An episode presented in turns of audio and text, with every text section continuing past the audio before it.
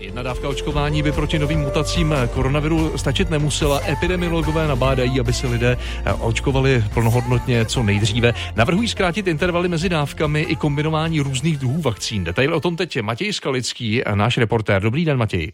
Pěkný čtvrtek. Intervaly mezi dávkami se v minulosti prodlužovaly, aby co nejvíce lidí dostalo aspoň jednu dávku. Proč by teď nemusela stačit? Protože z dat Velké Británie víme, že virová mutace Delta je o více než 60% nakažlivější než původní alfa mutace. V Česku už se šíří Delta podle nejnovější zprávy státního zdravotního ústavu komunitně.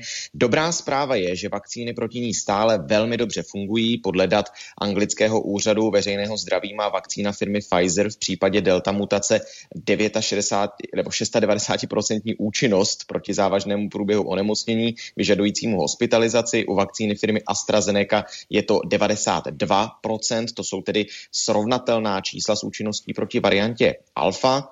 Ten rozdíl je v účinnosti proti onemocnění, kdy člověk má příznaky, ale do nemocnice nemusí. Po první dávce jsou v tu chvíli vakcíny účinné jen asi ze 30%. Jedna dávka vakcíny tedy nestačí, jak říká šéf skupiny MESES Petr Smejkal je čas opravdu si uvědomit, že ta jedna dávka nestačí. Tady vidíte už téhle varianty pravděpodobně ještě se zvyšuje význam té druhé dávky.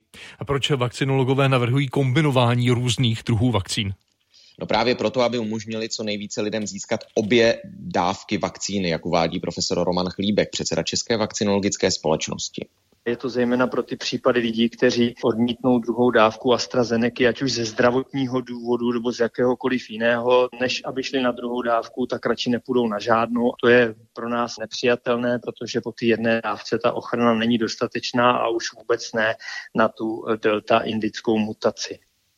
Podle státního ústavu pro kontrolu léčiv je kombinování vakcín v tuto chvíli možné pouze ve velmi výjimečných případech, mezi které patří závažná reakce po první dávce.